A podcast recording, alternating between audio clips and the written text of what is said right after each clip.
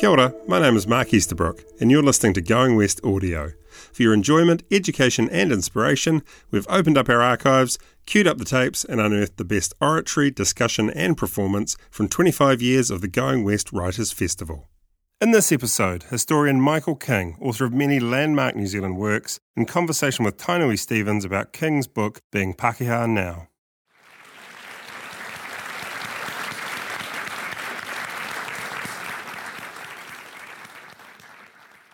I find it about this stage of the event I stop saying ladies and gentlemen and say friends. Friends, welcome to the last session of the day, but the session which I think could be the most, one of the most moving and certainly one of the most important in so many ways. Both Michael and Tainui have been guests at Going West on occasions in the past.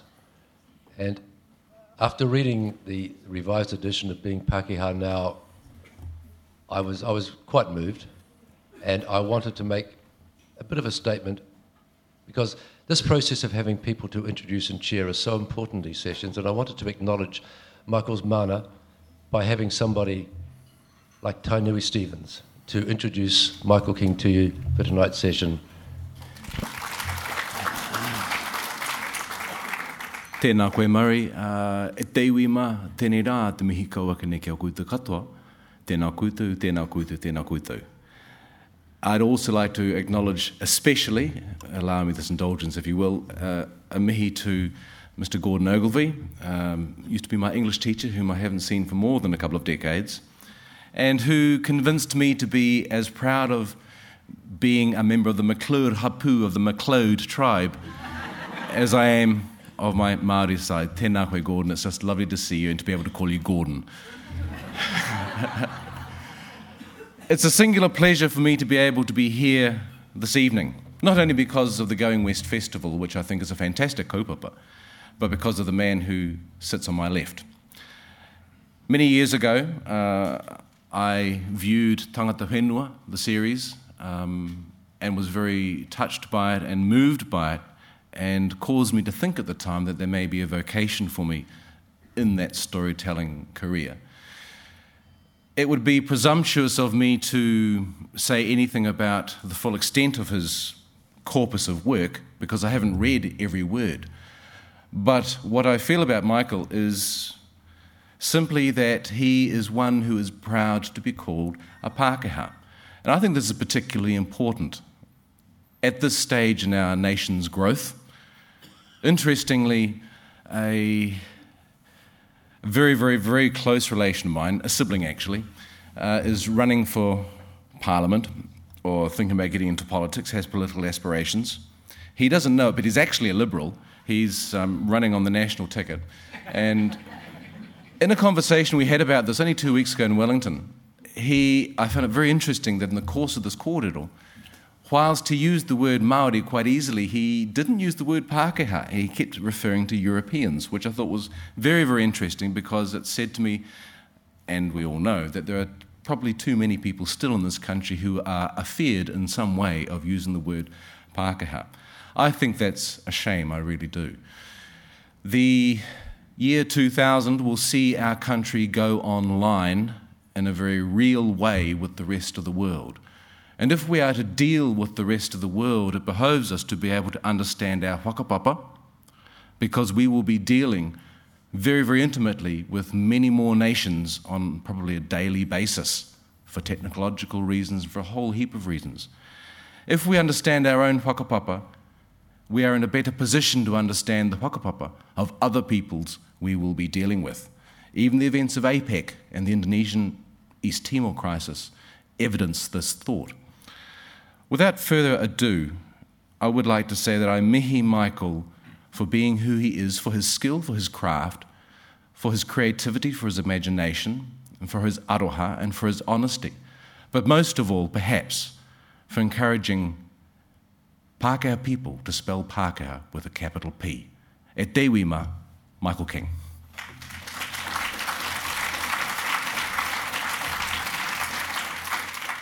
Thank you, Tainui, for that warm introduction.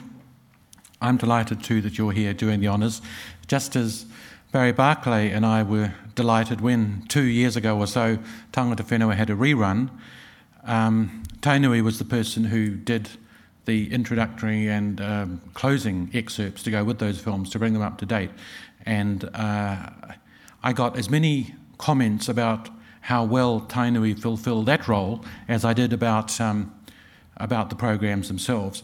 It was a strange experience because when Barry and I, as I say in this uh, book, when Barry and I made those films, we were, it was an exercise in current affairs. When we sat down to watch them 25 years later for a rerun, current affairs had mysteriously become history. And it wasn't just the fact that so many people in it were dead, it was also all the other things, you know. The clothes were different, the cars were different.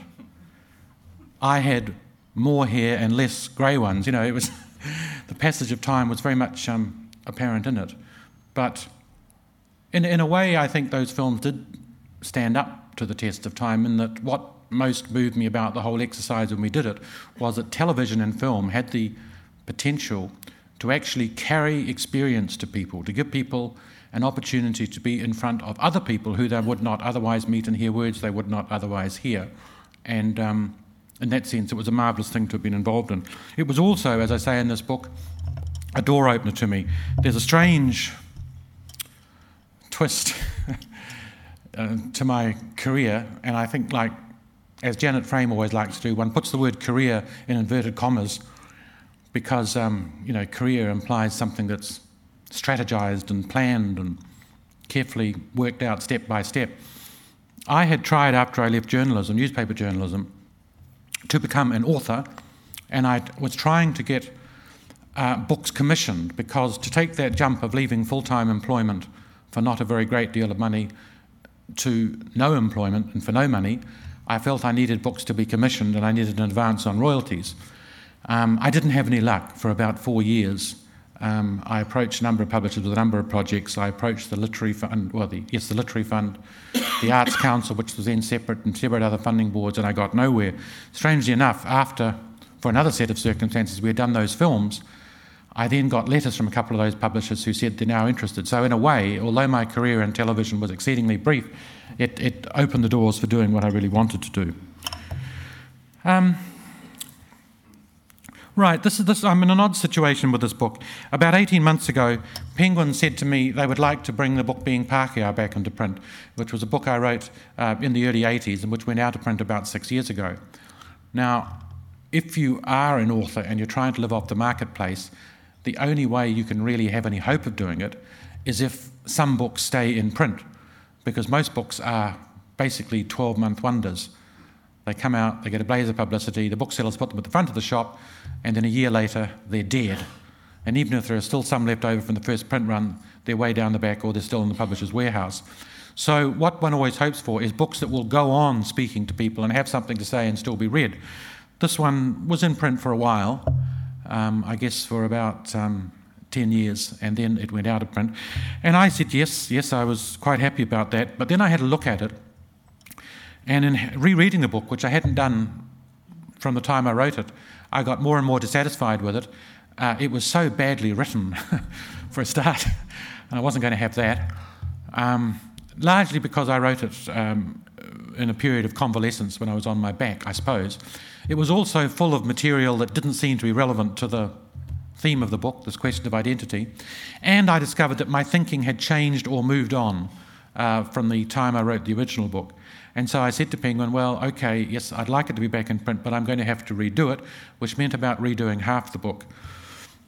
Um, and that's what I did. And because of that, Penguin then said, well, it's not really that other book, we'll give it a new title, hence being Pākehā Now, and hence the. Um, the subtitle, Reflections and Recollections of a White Native, which was the subtitle I wanted to use in 1983, but Bert Hingley of Hodder and Stoughton uh, thought it was too politically incorrect and would, you know, you, you, couldn't use the word native in that way, so it was quietly put aside and we used something more cumbersome. But I was pretty glad to be able to come back to this white native expression, partly because uh, it describes how I feel, and partly because perhaps it does make people sit up and take a, um, a second look. Um, the main reason, however, why I did the rewriting, as I say, was that, that things had moved on. And one illustration of this for me was that um, this year is the centennial year for Victoria University. And although it seems a bad time for universities to be celebrating anything, um, particularly uh, my old alma mater, nonetheless, these things are happening and you know, one gets involved in some of them. And one of the more enjoyable festivities that I attended was the um, Students Association Centennial Dinner. And um, that was terrific because I'd been at, when I was at Victoria on the Students Association Executive in 1965, we'd had a dinner then for the old association, for the, as a, as a, uh, a jubilee. It wasn't a particular jubilee year. We just thought we should do something about it. And we organised it and were thrilled that we actually had one member from the first executive. Um, he had been vice president in 1899 for one year, and then he had gone off to the South African War. Um, and that was a story in itself. Um, he was a very elderly gentleman whose daughter brought him down from Palmerston North. He came to the dinner. He drank far more than was good for him. But naturally, you know, when you're that old, you have certain privileges, and we kept filling his glass. I then took him back to his daughter's place at Kilbirnie at about 2 o'clock in the morning. And when I rang about 10 o'clock the next morning to ask his daughter how he was, she said, I'm sorry to have to tell you that Dad has passed, passed away. but she said he was smiling. that made us feel a bit better. but there were some lovely, other lovely people there including um, David Smith, who was uh, Helen Sutch's grandfather, and, um, and Tom Seddon, old T.E.Y. Seddon, who was King Dick's uh, son, who had first entered Parliament in 1906, and um, a great experience to meet him. Although for the next year, because of that encounter, I became his chauffeur and taxi driver in a way that became sometimes a little bit difficult, particularly as my mother wasn't always prepared to let me have the car just because Tom Seddon wanted to ride somewhere. But anyway. When we had the centennial dinner this year, needless to say, none of those people were present. But um, others were. The oldest people by this time were the survivors from the 1930s. And I sat in two tables with my own generation of um, student executive members, and of course, we, we reminisced. And one of the things that um, became very apparent to us was that the 1960s, the mid 1960s, were certainly gentler and more innocent times than the 1990s. Hugh Rennie and I organised what was probably the first uh, anti South African demonstration that students took part in. In 1965, the um, national president of South African students, Bruce Robertson, was put under house arrest. We wanted to draw attention to this and to the whole business of apartheid, so we mounted a 24 hour vigil outside the South African consulate in Wadestown. We started at 6 a.m. one morning and we were going to finish at 6 a.m. the following morning. I was on the first shift and the last shift. And the last shift was from midnight to 6 a.m. the following morning. And um, went back, having announced that we were going to do this and going on television saying we were going to do it, we were determined to be there. But um, it was very cold at about 12:30 a.m. at Wadestown this particular morning. There were only three of us there on that shift: uh, myself, Hugh Rennie, and his sister Catherine, and a police car. Because of course, because this was a 24-hour vigil, the Wellington police had to have a car there the whole time in case we did something unexpected like firebomb the consulate. Well, we didn't, but about one o'clock, one of the constables wound down the window and said, Aren't you jokers cold out there? We said, Yes, we are. Well, come and get in the back. We've got the heater on. and we looked at one another and said, Well, you know, we're here for a vigil. This is a serious business, and someone might come along and not see us. He said, That's all right. If anyone comes along, you can jump out again. So we got in the police car and we had a much more comfortable last five hours with the police heater. We shared their coffee. And at six o'clock, when it was all over, the constable said, Where do you jokers want to be dropped off? So probably wouldn't happen like that, quite like that now. No sign of that sort of cooperation during the APEC um, demonstration.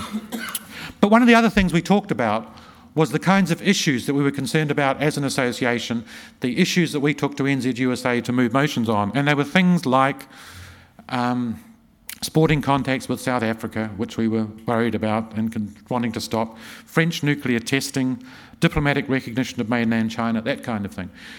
As we went through these things, we realised to our astonishment that in all that period, and I'm talking about three years of student activity in the mid 1960s, there wasn't one recollection of anything that involved Maori, Maori Pākehā relations, or cultural issues. Those were simply not on the agenda at that time.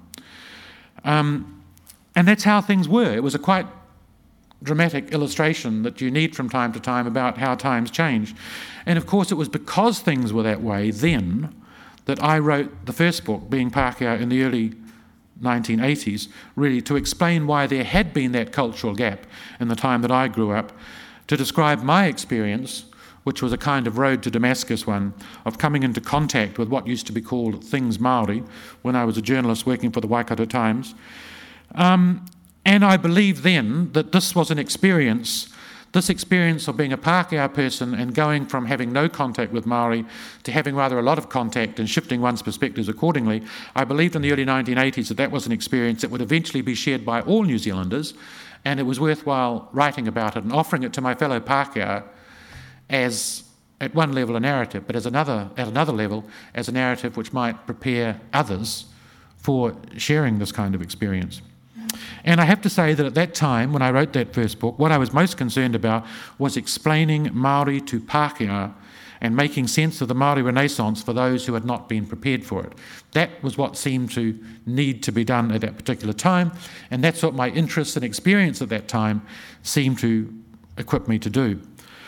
However, when it came to rewriting the book last year, of course, one of the things I had to confront was that the climate had changed hugely. Uh, that phenomenon, which has been called, among other things, mana Maori, has again waxed large. Maori are regaining lost cultural and economic ground, and Maori confidence and assertiveness is stronger now than it's ever been in New Zealand since the 1860s. And one of the consequences of it is that it is undermining the certainties and the securities of some Pākehā people. Some of those Pākehā people are now asking, Who are we? Where do we come from? Where do we belong? Should we feel collectively guilty about the fact that Maori were colonised? Um, what is our relationship to this land and to the tangata whenua culture? And in particular, are we foreigners or aliens in this country?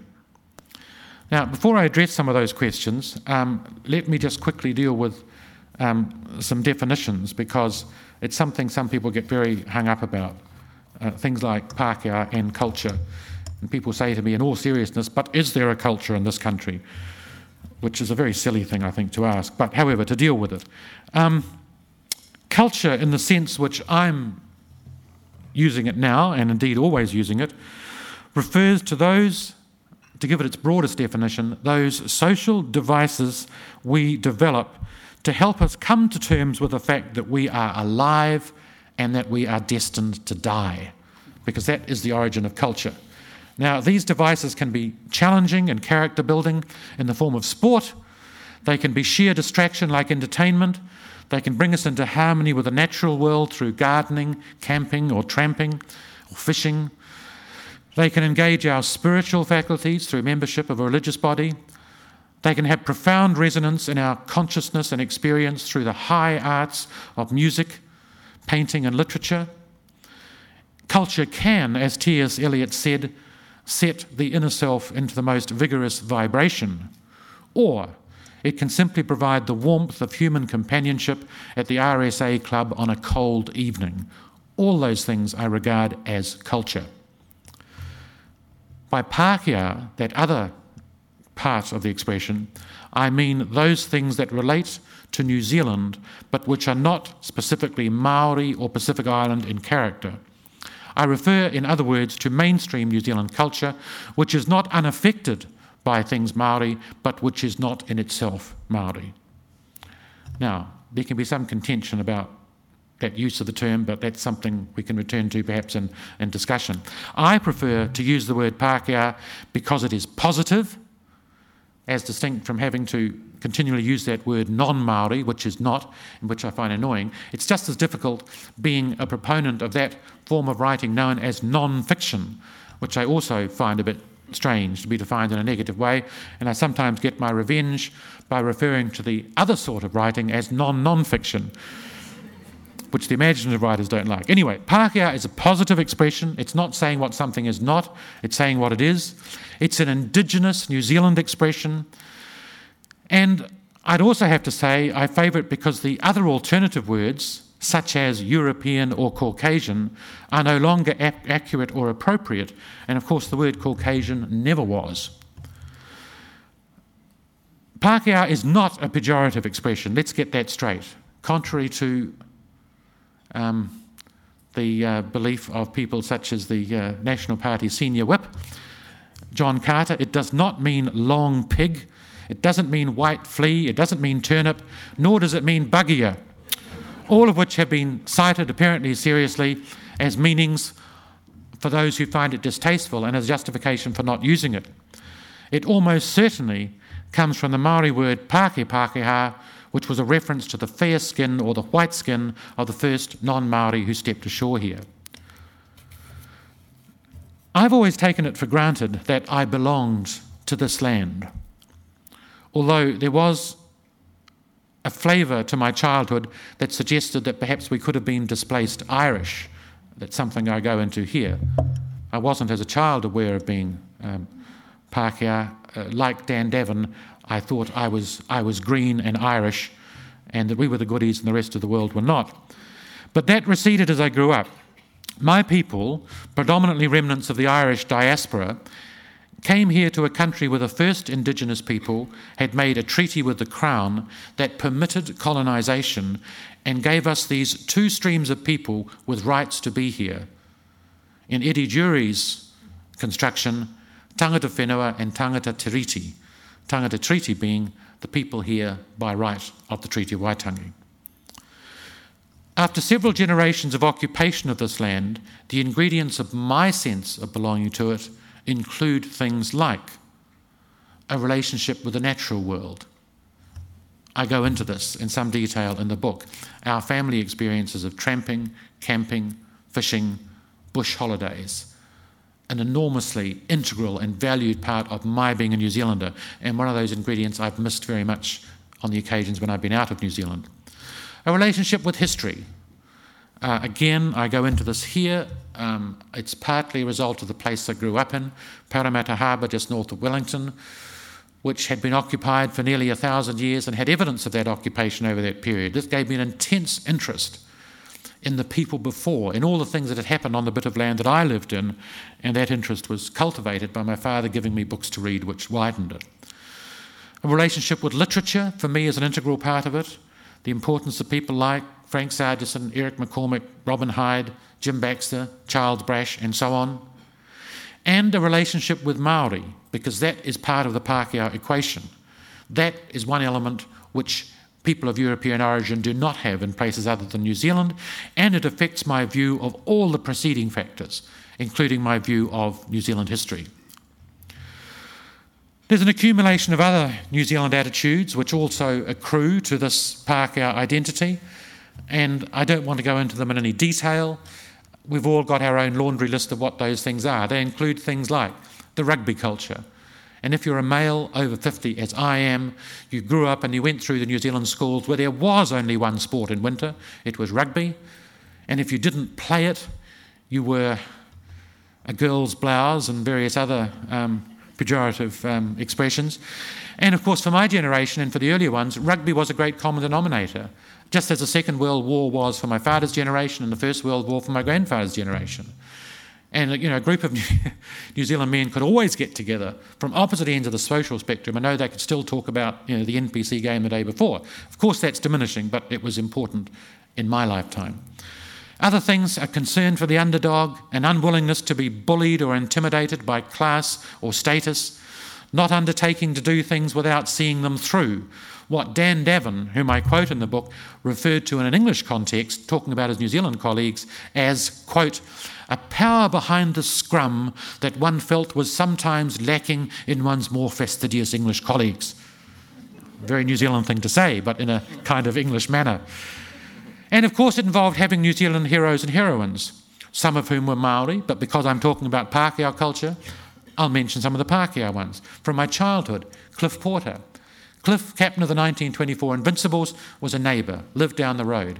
I worshipped that man. He had a little bach out the back that was full of all his rugby memorabilia cups, his all black jerseys, his caps with tassels on, photographs of the 1924 tour of the UK, Cliff presenting um, assigned rugby ball to the Prince of Wales, all those things. And it was with Cliff.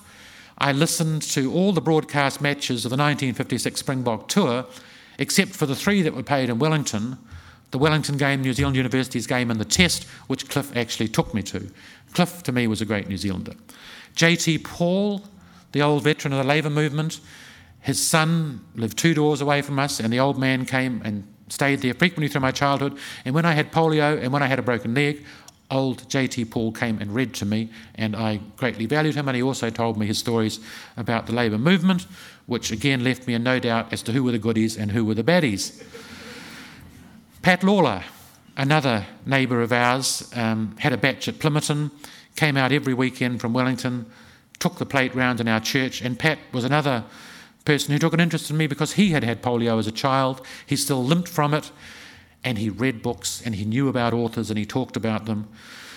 And I'd have to say, too, Denis Glover, I don't want to talk about Denis tonight because we're doing that tomorrow, but my father made the mistake of having known Denis in the Navy, giving him a job in his advertising agency in the early 1950s, Carlton Carruthers, du Chateau and King, making Denis swear that he wouldn't drink at work and being thoroughly let down by Denis, who, whenever my father went in to see how things were getting along, found Denis with his feet on the table, asleep, and usually with a half eaten meat pie on the desk and a half bottle of something. But Denis was a very loud, noticeable presence in my childhood, and I thought he was marvellous because, as somebody said last night, um, it, was, it was Vincent. The people, in fact, you're really interested in when you're a child are the ones who your parents start to talk about in lowered voices. well, they don't want you to hear. And my mother only told me years later when I came upon an argument that they were having when my father had just driven Denis back to Paekakariki. They wouldn't tell me what it was about. My mother eventually told me that she had turned Denis out of the house because he was describing in great detail how he liked to get into the bath with Kura his mistress and um, scrub her back, and then what that usually led to. And that was not something my mother wanted to hear, and nor did she want the children to hear it. But, you know, one became very interested in these sorts of things. And of course, there were later New Zealand Pākehā heroes. They included people like Suzanne Aubert, Ed Hillary, Robin Hyde, Ormond Wilson, Janet Frame, and so on and so on. Um, all of which, all of which leads me to say that this country and its people and its history, its experience, its traditions, Maori and Pākehā, are in my bones. I have no other home, I have no other place where I want to live or could live with the same sense of belonging and the same sense of enrichment. Several events and sets of circumstances, which are not peculiar to me, have caused me to recognise this reality and to feel it deeply. One is, and this is something that's already been mentioned today too, the whole business of travelling overseas, eventually getting out of your own country, doing the big OE, which became possible to all of us once jet travel was a reality the, from the 1960s. Um, unlike my grandparents, of course, who never went home because it took them three months to get here and they thought it would take three months to get back. We were able to do that, and then to have that extraordinary experience of going back to the old country feeling a sense of affinity there, which I did especially in Ireland. I love Ireland and I love the Irish, or at least those who live south of the border. But it was not home. There was an absence of New Zealand voices, an absence of New Zealand viewpoints, an absence of New Zealand sense of humour. And when I had my wonderful six months in Menton as a Katherine Mansfield Fellow in 1976, I greatly enjoyed that too. But I developed a uh, faculty that perhaps all New Zealanders have in those circumstances. After six months of only hearing French spoken and having to speak it myself, I was able to pick up a New Zealand accent from about half a mile away through a crowd of 2,000 people on Bastille Day celebrations. I missed my New Zealanders, and it was a great joy to find New Zealanders in those circumstances and to sit down and just talk about the world and how things were going. Those are the sorts of experiences that you have to have to realize how deeply connected you are to your own country. There have been, um, I suppose, negative experiences that have also reinforced that. I've had some memorable encounters with some uh, colleagues who I was going to name, but I've decided not to. uh, along the lines of being tauiwi or foreigner in this country and having no right to be here or to write about it, those uh, exchanges have concentrated the mind and sometimes left me feeling a little angry, but they've not spoiled the experience of living here. And more recently, Doug Graham. Now, you know, Doug Graham is a man I admire very much because he's instituted a settlement and a reconciliation process through the political party that I would have thought was least likely to buy this whole scenario, and I give him huge credit for that. But occasionally, Doug Graham has said things that have made me feel very, very cross.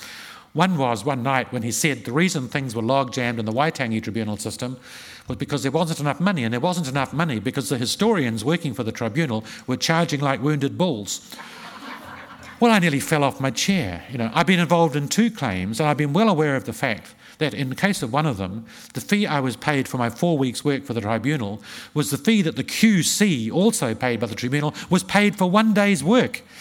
But Doug Graham, of course, is a lawyer, so I expect he would say that. But the one that got me riled in terms of identity was Doug uh, attempting to explain in a good hearted way the details of the Ngāi settlement and saying on network news, well, Pākehā people just have to understand that Maori have spiritual feelings for lakes and rivers and mountains, and that makes it special to them, and Pākehā people don't have those feelings. Well, again, I was immensely irritated. I do have those feelings. I've had them since I was a child, they're still there, and in fact, in the absence of medieval cathedrals, of which there aren't a lot in New Zealand, I would say my most intense religious experiences are on mountains, with rivers, in the bush, beside lakes. I'm not taking anything away from Maori by saying that. I'm saying there are a very significant number of Pākehā people who also feel a similar attachment, which they would characterise as spiritual to the land. And I don't think it's appropriate any longer to make these kinds of contrasting binary distinctions between Maori and Pākehā, saying Maori are this and Pākehā are that, because they're no longer true. There's been a lot of cross fertilisation across the frontier to all of our benefit, and I don't like hearing those sort of distinctions made. My position now, and it's one of the main senses in which I've moved on from the earlier book, is to regard Pākehā culture as a second indigenous culture, not a transplanted culture. And I would say it is a culture that has become indigenous in the same way that East Polynesian culture became an indigenous Maori culture, by turning the attention of migrants away from their land and their culture of origin and focusing their identity and their sense of commitment to this land. I go on to say in the book that as an indication that this has and is occurring, because of course it, it's a process that takes place over a long period of time, but as an indication that it is occurring, it's only right now to see the Macrocarpa and the wooden church being as much emblematic of the New Zealand landscape and human occupation of it as the meeting house and the cabbage tree. In fact, I have to say, till I was about 12 years old, I thought the macrocarpa was an indigenous New Zealand tree anyway, because there was so much of it. One of the pleasures about going back to the South Island last year on the Burns Fellowship was to find that in Otago and Southland there are still as many old mature macrocarpas as there used to be in the North Island. They've largely, not largely, but to a certain extent disappeared from the North Island landscape. Now, in saying these things, I have to stress I have to stress because I've had some funny exchanges on Talkback Radio about this issue. I'm not taking anything away from Maori as the nation's first people, the nation's first culture, or as the people who are tuakana or senior in the sibling relationship. The people who, most importantly perhaps, signed with the Crown a treaty that is still recognised as having moral and judicial force. I acknowledge that and I'm pleased about it. And I'm proud, in fact, that my country and current governments of this country recognise that moral and judicial force. But having said that, nor will I allow anyone to demean or diminish the status of my culture and the in the process of establishing or elevating that of Maori. I wholly reject the notion that Maori people or Maori culture, culture are morally superior to Pākehā because of the European colonisation of New Zealand. The process of colonising is about the application of power by those who have it on those who don't, and it's almost inevitably corrupting, as Lord Acton reminded us when speaking of the absolute variety, and it brings with it in this context of power and no power, notions of racial and cultural superiority. All of that I'm aware, but I'm also aware, as I say in this book, in one of the chapters of this book, that we have within our own culture the experience of the Chatham Islands, and what happened in the Chatham Islands was that Maori colonised the Chatham Islands in the, the 1830s.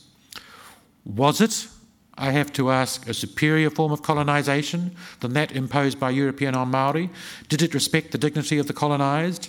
Did it respect, did it acknowledge the mana whenua of the indigenous people of the Chathams? Well, it didn't. It was, in effect, an exercise in ethnic cleansing. And there are others that can be cited. Now, the point in raising this um, is not to use it as a stick with which to beat Maori, but simply to lay it on the table in the spirit of a historian who says, take care. The evidence of history shows us that no race or culture is automatically superior or inferior to another.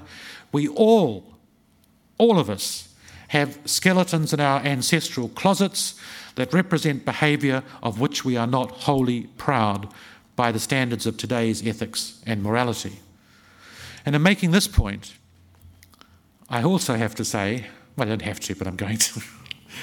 I'm not in favour of a certain brand of political correctness which suppresses information about the behaviour of one side of the cultural equation while demanding open slather on the other. Now, some forms of political correctness I'm all in favour of, especially that kind of political correctness which means we address each other politely and with respect. I was passing through New York about 18 months ago, and the New York Times highlighted a letter in the letters to the editor column in which somebody said, I'm fed up with this business of political correctness. I reserve the right to call my Jewish neighbours kikes, yids, or anything I want to call them. Well, if the imposition of political correctness stops that kind of discourse, of course, I'm all in favour of it. But not the kind of political correctness that says we're allowed to look analytically and critically at these things, but not at other things. And of course, one of the things that does seem to come into this category um, is the um, representation of the Moriori experience in the um, National Museum Te Papa. And I was disappointed to hear Ken Gorbey's comment on television in defending the fact that the Moriori exhibit didn't mention the Maori invasion, saying, quote, a revelation of the truth would constitute a return to history which has overtones of racism. Well, I'm not comfortable with that. I think there's a big picture here which is recognisable and perhaps needs to be described. History, in the sense of narratives about a country's past, moves inevitably in pendulum swings. In my time, in my professional lifetime, we've seen a faint Maori presence in the historical narratives. We've then seen a considerable Maori presence an, and an emphasis to redress the imbalance of the past. And I hope I'm one of the people that's contributed to that. We've then perhaps seen the creation of another kind of imbalance, which is what seems to me to be represented by Ken Gorbey's comment. Um, namely, that you don't bring the pendulum back to the middle, but you continue to exercise special discretion for one part of the cultural equation. And I'm not in favour of that, just as I'm not in favour of the fact that um, when those two museum art gallery issues came up um, last year, namely the Dick Frizzell exhibition at the Waikato Art Museum and the Virgin and the Condom at Te Papa, that Te Papa stood up and said quite rightly, this is an exhibition, this is a work of art, you know, whatever you think about it, we're going to retain it. Waikato said the Dick Frizzell exhibition has upset Tainui, we're going to remove it. I don't think that's a solution that one should feel comfortable about. As a historian, I can't accept the suppression of information on any subject, nor the suggestion that some topics ought to be off limits.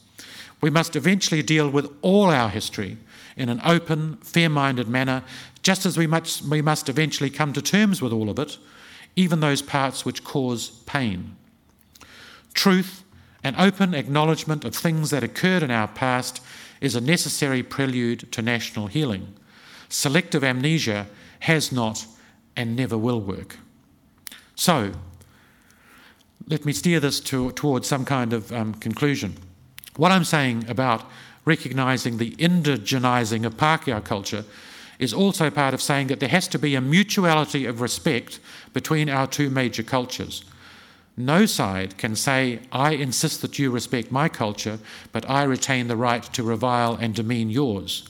That is simply a recipe for unrelenting social disharmony and perhaps violence.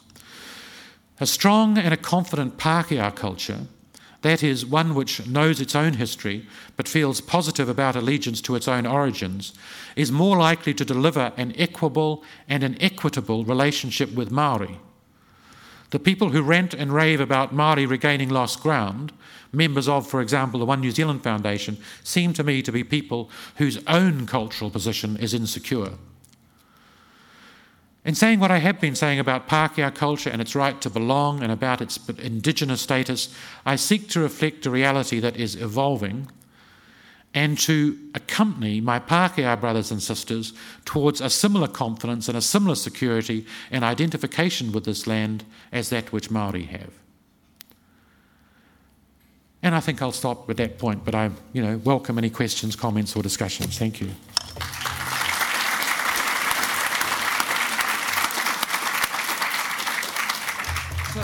There any questions for Michael? Kia ora. Yeah. I started to say I endorse your central principle of evolving Manaakitanga.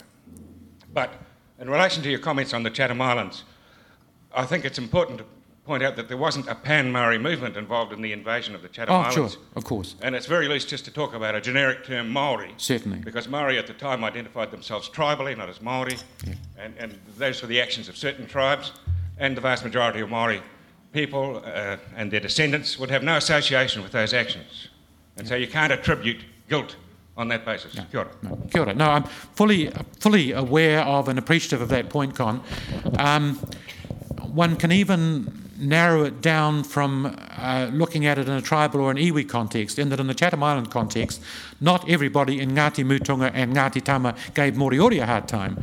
In fact, it was Ngāti Mutunga um, at, at uh, Waitangi in particular, Toinga Te Poki and his sons, who uh, were particularly refined in their way of disposing of Moriori, and other Maori criticise it. Now, I, I take that point, but I raise it to make the point that just as you say what happened in the Chatham Islands was not something that Maori should be blamed for, I make the very same point about the negative impact of European colonisation in New Zealand.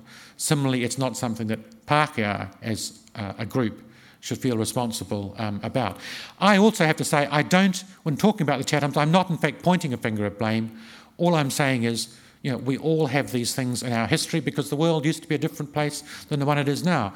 There's the additional refinement in the Chathams of seeing inevitably the culture, the, the, the contact and conflict happening the way it did as being inevitable because of the different tikanga of those two peoples. Where in that situation, for a Maori group to acquire mana whenua over the land, they had to do it by raupatu, whereas for Moriori, their way of retaining and upholding them, their, their, their mana was not to fight. Now, that looks to me like an inevitable prescription for what eventually happened. I'm not talking about blame. Uh, I just say that we need to acknowledge all these things in our past, and having acknowledged them, we then need to move on and get on with the business of interacting fruitfully with each other in the present. Yes, over, over the back? I'd like to say that, in my opinion, one should always judge people by the standards of their times. And the um, people who came to New Zealand and to Australia in the 19th century, in many cases, had been dispossessed in their own countries. And they would have felt no compunction whatever in dispossessing Indigenous people in their new country because this was the life they knew. And it, life was very much a dog eat dog society in those days. And there was no uh, social welfare to pick you up if you fell to the bottom of the heap. It was very much tougher. And I think that always has to be kept in context when thinking about New Zealand's past or any other country's past. Yes, I fully accept that, and it's one of the tasks of a historian to evaluate things in the context of the times. But at the same time, I say that in the whole process of the colonisation of New Zealand, there were some things that happened inadvertently, there were some things that happened with good intentions, and there were some things that happened disastrously with the worst of intentions. And I think you need to make a distinction about each situation, each place, each person you're talking about. I mean, one of the reasons I have always revered Suzanne Aubert Mother Mary Aubert, her foundress of the Sisters of the Home of, of Sisters of Compassion, was the fact that she arrived here in the early 1860s as a French person who saw Maori being victims of the colonial process in all kinds of ways, saw they weren't adequately being helped or catered for from the government side or the local government side, and she set out to do something about it. And she was heroic in what she did about it. Um, so, that for me is one way of imposing um, context to, to, be, um, to be aware of those kinds of things. Also, though, you would have to say um, there was something at work at the time of um, Victorian colonisation. Um, there was that, what seems now in retrospect, pernicious ideology of Darwinism, not an ideology of Darwin himself, but of Darwin's followers, which graded the human species into a pyramid of ascending culture and civilization and virtue, which had in the minds of most Europeans, Europeans at the top and probably Australian Aboriginals down the bottom, and that was something which led to uh, not only unfortunate things happening in this country, but much more so in Australia. And even by the standards of the Victorians, some of those things were inexcusable. My own people were dispossessed Irish. Um, one of the many ironies in New Zealand history is the fact that the most avaricious period of government acquisition of Maori land, the activities of the Liberal government in the 1890s and early 1900s, were steered by Jock McKenzie, Sir John McKenzie, who was a victim of the Highland clearances, who came out of, was driven out of Easter Ross because his own family, crofters, had been pushed off the land.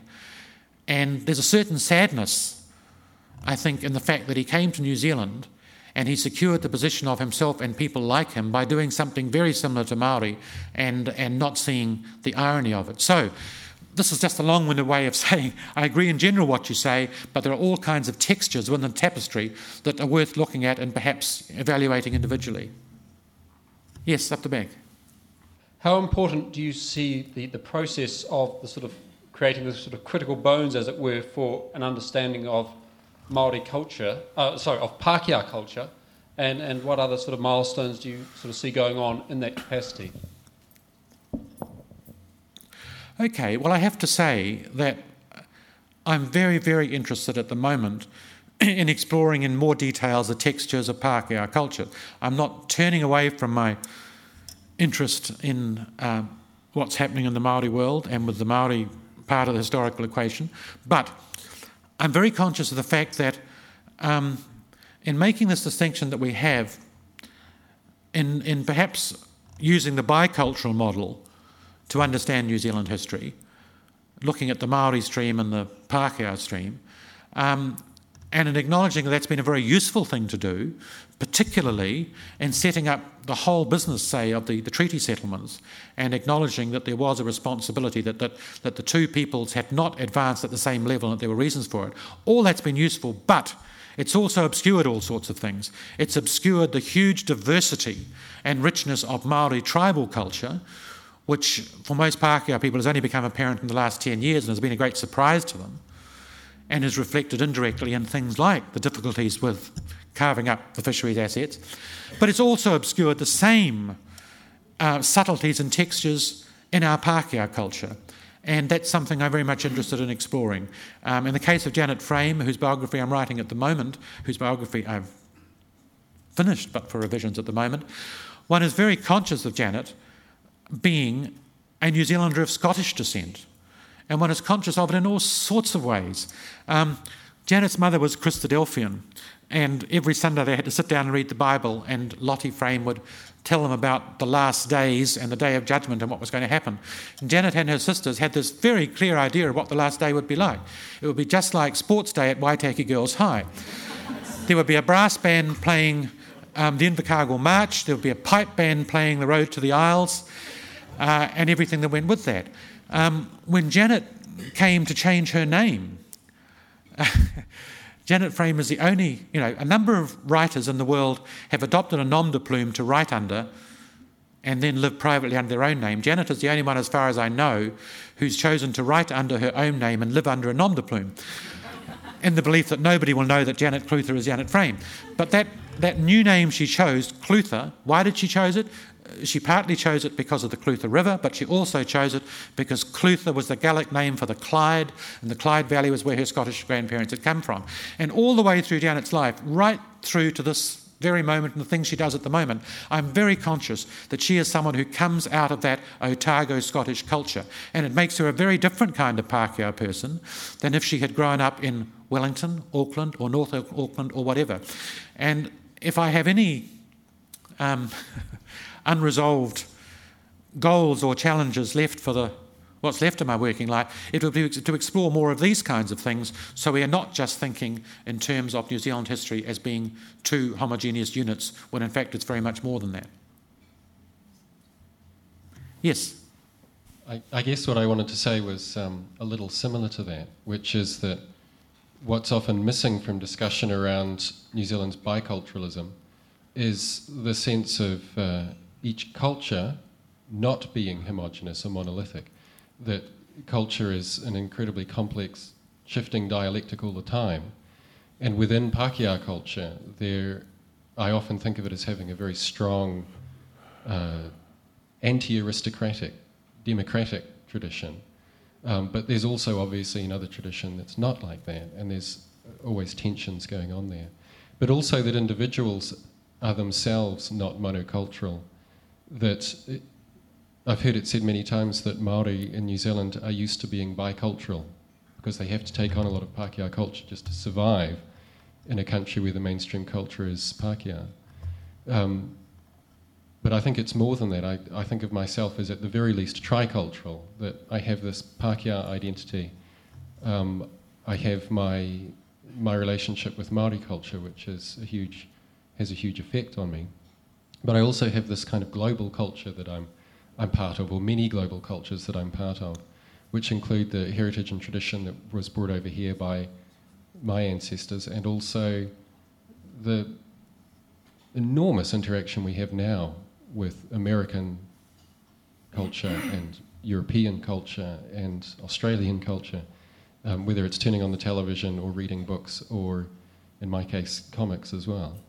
Um, so I think that that's often not acknowledged, and that's what makes it very complicated. And it also, I think, now that Maori politics, which has been simmering along for all this time away from the view of Pākehā, until now, when it's it's part of mainstream New Zealand politics now. Suddenly, Pākehā are, are realizing, my God, this is complicated. You know, there are all these different groups in Maori politics, and there are there are um, there are aristocrats and there are Democrats and so on and it's forcing us to realize that there are the same that there are also tensions and dialectics in our own culture, and that when we feel uncomfortable about uh, the Tuku Morgan underpants affair or something, what it's actually what's surfacing are all these tensions around issues to do with arist- aristocracy and democracy and so on, but they might be different. The, the perspective on that might be different, whether it's coming from a tribal perspective or whether it's coming from a Pākehā perspective and so on. Yeah. Yeah. I don't know if that's a question. um, well, yes, it, it, it raises all kinds of uh, interesting consideration. I suppose one of the things I have an ongoing interest in is um, not only defining the subtleties within the broad cultural streams, but also the ways in which we've interacted on each other. I mean, I've seen in my lifetime um, Pākehā culture change in various interesting ways because of the Maori presence and the growing Maori presence. One of them has been that whole new revival of interest in Pākehā people about their roots and about their origins, which I think is in part happening as a result of witnessing the Maori Renaissance and seeing Maori people secure um, about those things. Another is, you know, I increasingly now go to uh, meetings where 15 or 20 years ago the meeting would have been held according to approved um, meeting procedure, motions would have been put um, the majority would have carried the motion, the minority would have lost. Things are now happening down at the local level, right down to our local residents' association. Things like meetings beginning with a prayer, um, not in a um, uh, not in a partisan or sectarian religious way, but just in a way of people acknowledging that they are together going to do something important and feeling some kind of coherence with one another, and also taking issues now and trying to talk them through to some sort of consensus rather than having this win lose kind of situation. All of those, I think, are ways in which the, the Maori influence is impacting on Pākehā culture. It works the other way too. Um, and this is something that interests me as a historian. Um, one of the more interesting books I did was a biography of Whina Cooper, which I would have to say would have been much easier to do when the old lady was dead, but she was alive. So it was done as an authorised biography, and that presented some difficulties. It also, of course, gave me the opportunity to, to interrogate her. But one of the things that was most interesting about Whina was to see how, in the course of her lifetime, she became utterly out of sync with her own people. And when I say her own people, I mean hmm. Te Rarawa and the people around uh, Panguru and the northern Hokianga. Because Whina was someone who was born in the 19th century, and her role models for leadership and for rangatiratanga were people like her father and her uncles, people who still had that 19th century role, which was basically that the rangatira, while finding out and representing the views of his people, basically went out the front and led. Whina continued to do that until the day she died. She was never at home with this corporate concept of rangatiratanga, which is that the authority resides with the group and that the people who stand up to speak for it very much do so, endowed with that responsibility by the group. Whina was not comfortable with that because she had lived through a period where the concept had changed and she hadn't changed. I feel very sure that that concept of rangatira has changed because of the whole phenomenon of the Western parliamentary system to which Māori were also exposed. You know, there was a time at the, say, at the signing of the Treaty of Waitangi, where the people who took part in the meaningful debate and made the decisions were those Rangatira people. There were still at that time Tutua people and slaves who did not have the right to participate in those things. That does not happen now because Māori culture, like Pākehā culture, has evolved over a period of time, and I like to think that that's one of the factors that's been influenced beneficially on the Māori side by what the Pākehā has brought to New Zealand. So, you know, there are many, many subtleties and nuances of our history which we have yet to address and yet to look at and yet to understand. And it's good to think that these things are now happening and will continue to happen. I'm a great believer, of course, of history being of value in terms of shedding understanding, not just on the past, but also on the present. And it grieves me very much that history is not a compulsory subject in our secondary schools, and that this wishy washy thing called social studies is there instead with very little history. I mean, I think we would save ourselves an awful lot of pain, particularly the kind of pain that comes from cross cultural misunderstanding, if history was a compulsory subject from Form 3 to Form 6. But it doesn't look like happening. Well, look, can I just finish up by reading a little bit from the end of the book? Because that's what I was going to do but forgot about in my formal presentation. And that I'm a bit worried because I can't now remember why I wanted to do this. Maybe it's to give an air of finality. This, this is my conclusion to uh, being Pākehā now, in which I suppose in the last chapter I try and bring all the threads together, and this is the very end of it. So perhaps this is a, a kind of way of, of rounding off this topic. And I am a writer, not a talker. You know, I really trust much more the things I reflect about and write and then rewrite on the word processor than the things I say off the top of my head, which sometimes get me into terrible trouble.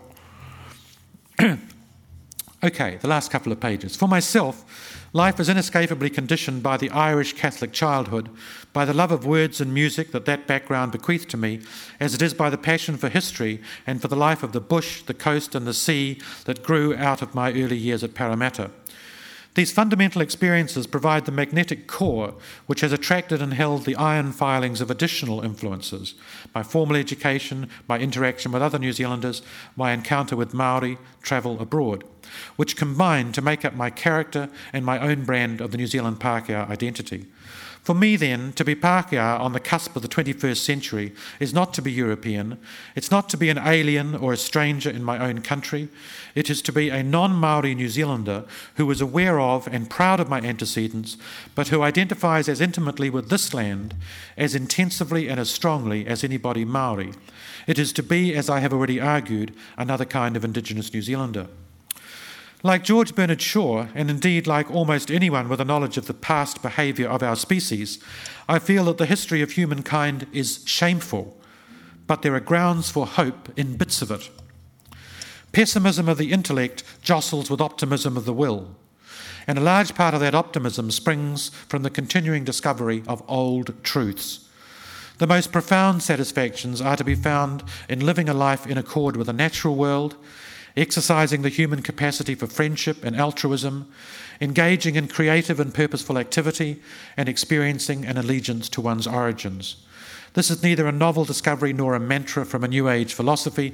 It simply articulates what every wise person learnt and taught from the time of Lao Tzu through Buddha, Jesus Christ, Francis of Assisi, and Ralph Waldo Emerson. But it is insufficient to hear such a message, one has to experience it to know that such things are so. And I have been blessed in that respect.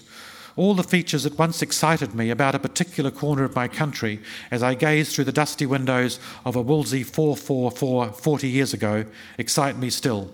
Now I see them through other windows. In the mornings when we wake, we look in one direction and see a rewa rewa tree, Frank Sargeson's potent symbol of New Zealand identity, backdropped by a curtain of ferns.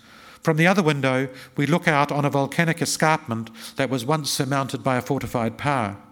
The summit is crowned with pines from an old state forest planting, the slopes clothed in nikau, puriri, and pōhutukawa. In the foreground stands a grove of gigantic poplar, a relic of the time when the land between us and the sea was farmed. If we watch long enough, we see wood pigeons swoop and loop in their spectacular territorial displays. When the windows are open, it is to the morning song of tui and bellbirds. It would be possible, from the evidence within sight and sound of these two windows, to deduce much of the surrounding land's natural and human history. The geological features are visible, and the, and the regenerating flora and fauna. That same view is witness to nature's capacity to recover from past abuse. For this is also a landscape that has been logged, burnt over, and mined. In just over 100 years, it has reassembled its elements and reasserted its healing powers. Even a kiwi has returned, and we hear its shrill cry as it feeds in the bush around the house at night. It is in this healing process that I apprehend what I would now call God. Not the image of our childhood, the old man with a long beard in the sky, who intervened in human affairs when necessary to unleash floods, deliver tablets of stone, or deposit his son. That was a metaphor that sought to make sense of the complexities of the human psyche, an image made in our own likeness. The God that I discern now is infused in the host of good and honest men and women who make up the underlying fabric that holds communities like ours together, and in the regenerative power of the natural world. In the rise of mist from the estuary and the fall of rain, in the movements of the incoming and outgoing tides, I see a reflection of the deepest mystery and the most sustaining pattern in all of life that of arrival and departure, of death and regeneration and in seeing them, I feel satisfaction. I'm thankful that this piece of earth exists and we upon it to see and to experience these things, and, thanks to the miracle of human consciousness, to know that we experience them. Thank you.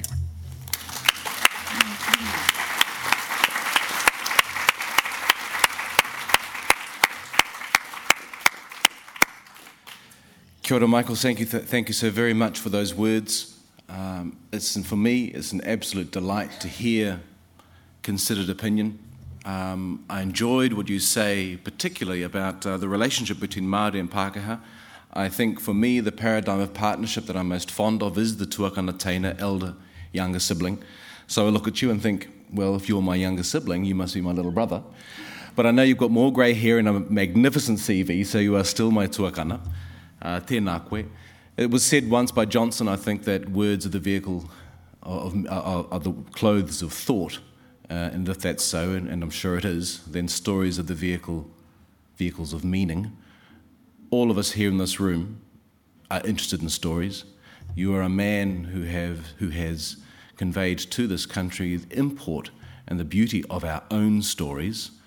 Um, and I think one of the things that comes through these stories is Māori and Pākehā, how similar we actually are in many ways. Even earlier outside, um, Michael and I think Con and a couple of other people were talking and saying things that I hear on the marae when expressing pride about someone. They say, these guys said, "Oh, that's my relation," or they didn't like someone, "Oh, that's not my relation." We are similar, more similar in more ways than we than we possibly know. Uh, Michael, from this group of people, um, I guess we are all your relations. And on their behalf, on our behalf, I'd like to express our pride in you for what you've done, for being you, for being Pākehā, because I think, as you've alluded to, uh, when a people are proud, they have every reason to uh, uh, be proud of their neighbour, to be proud of their partner. And your assistance for Pākehā to be proud is of inestimable value, inestimable value and worth, and share enjoyment. Because stories are fun, stories are serious, stories are all sorts of things. And you are one of many storytellers of our nation who have helped us understand these things. So, on behalf of this, this group, uh, ana koe uh, nā te whānau ma, ka nui mō tātou i māria ki a. Thank you very much. This, call, this is the end of this day's session of Going West. Uh, so, on behalf of uh, the team, kia ora koutou katoa.